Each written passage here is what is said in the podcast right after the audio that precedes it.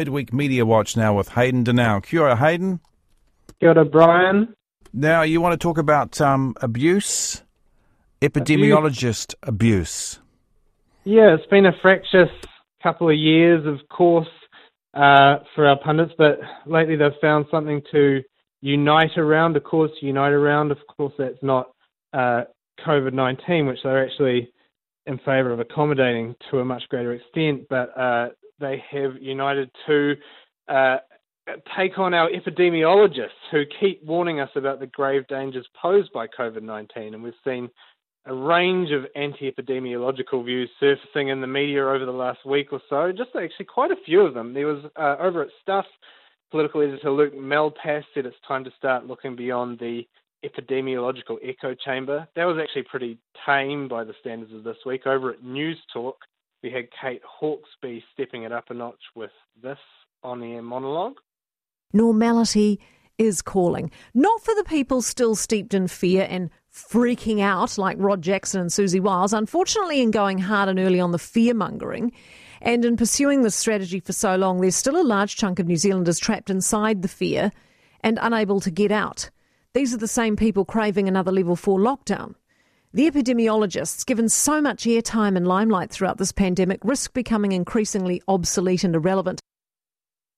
Now, that's pretty strong, strong even compared to Luke Malpass but still nothing compared to what Bill Ralston wrote in his regular column, originally published by the listener, then republished, I guess because of its quality, uh, by the Herald. And that column called for harsher penalties on the vaccine resistant, okay, whatever.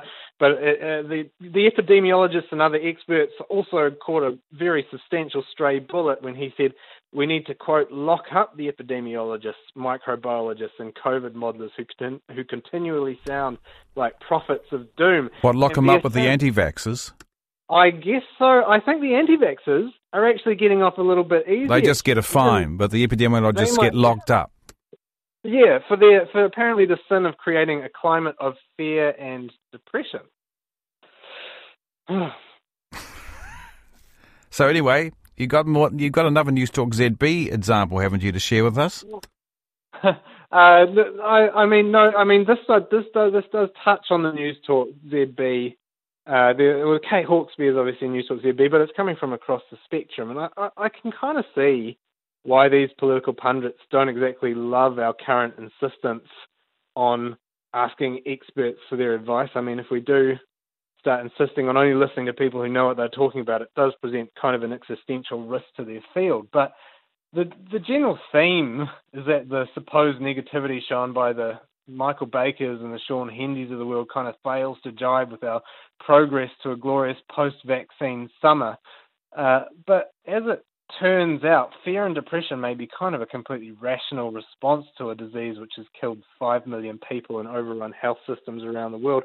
And I mean, it certainly seems so, given our current situation in Auckland, right, Brian? I don't know if you've kept, kept across the news, but uh, we had a record COVID, uh, 94 COVID 19 cases yesterday. Oh, yep, I noticed that.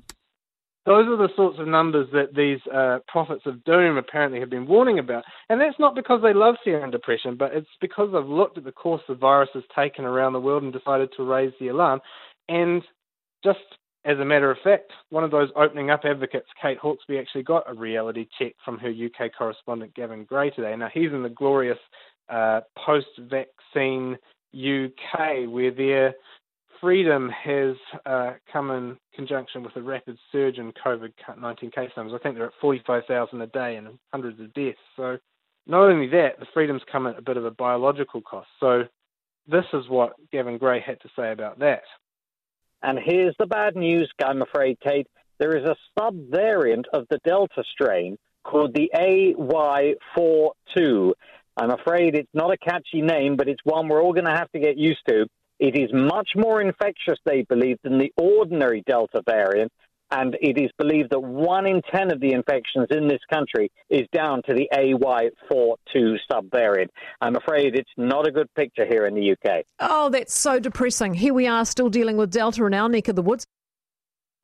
Yeah, that's Kate Hawkesby talking mm. to Gavin Gray about uh, the future and a, a, a, picture from the future from a currently country currently experiencing the the the anti-lockdown freedoms we've all been calling for, and it certainly sounds like maybe uh, some of that warning, those sounds of warning from our epidemiologists may have something to them.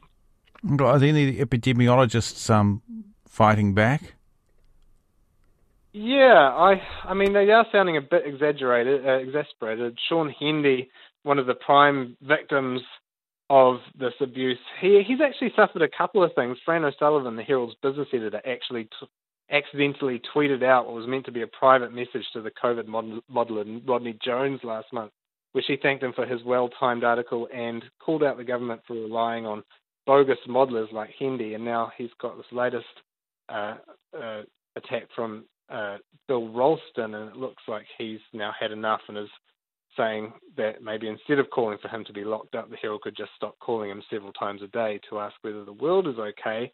And he got back up from his boss at Te Pūnaha Matatini, Kate Hannah, who pointed out that the Herald's own journalists had written about the threats issued to some epidemiologists and other experts through the COVID crisis. Apparently, that was in a disapproving way. So she said columns like this one and others across the media at the moment have kind of normalised that animosity and I guess added to it. Do you think the pundits have any point in this discussion? Any points at all?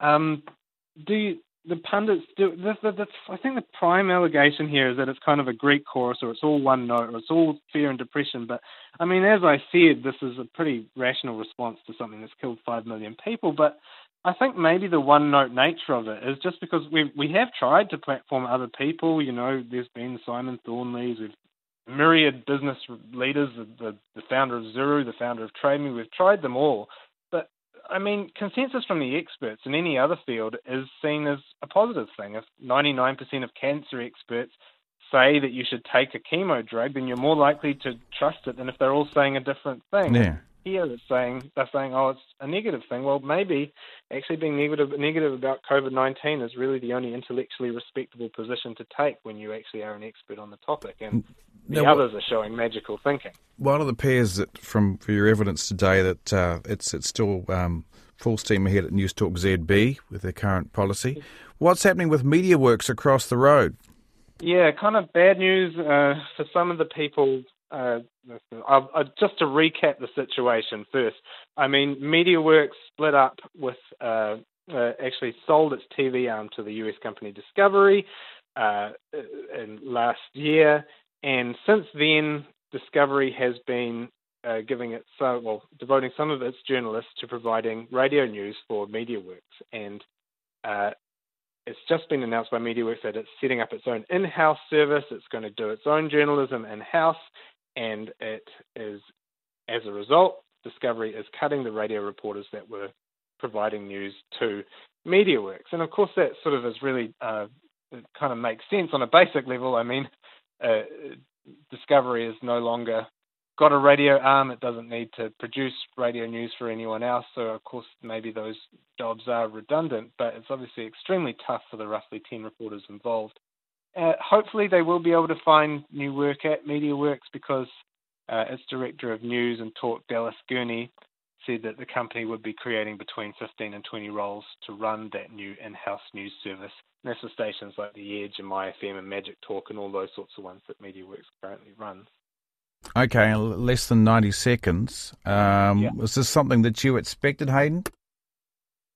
Uh, I mean, it, it, of course it's expected because these companies have split up, they're separate, they want to do their own things now. And I wonder whether the reporters are probably a little bit blindsided. It's come just a year after the sale to Discovery. Maybe it didn't come with a lot of consultation.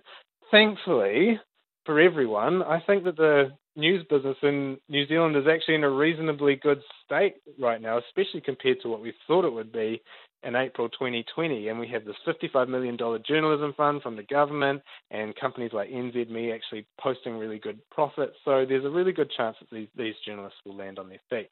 And the AM show is still going, right?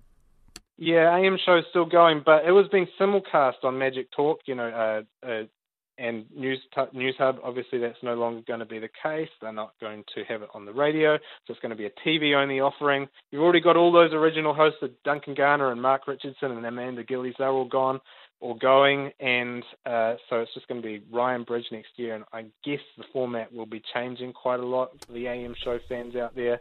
You've probably got changes on your horizon.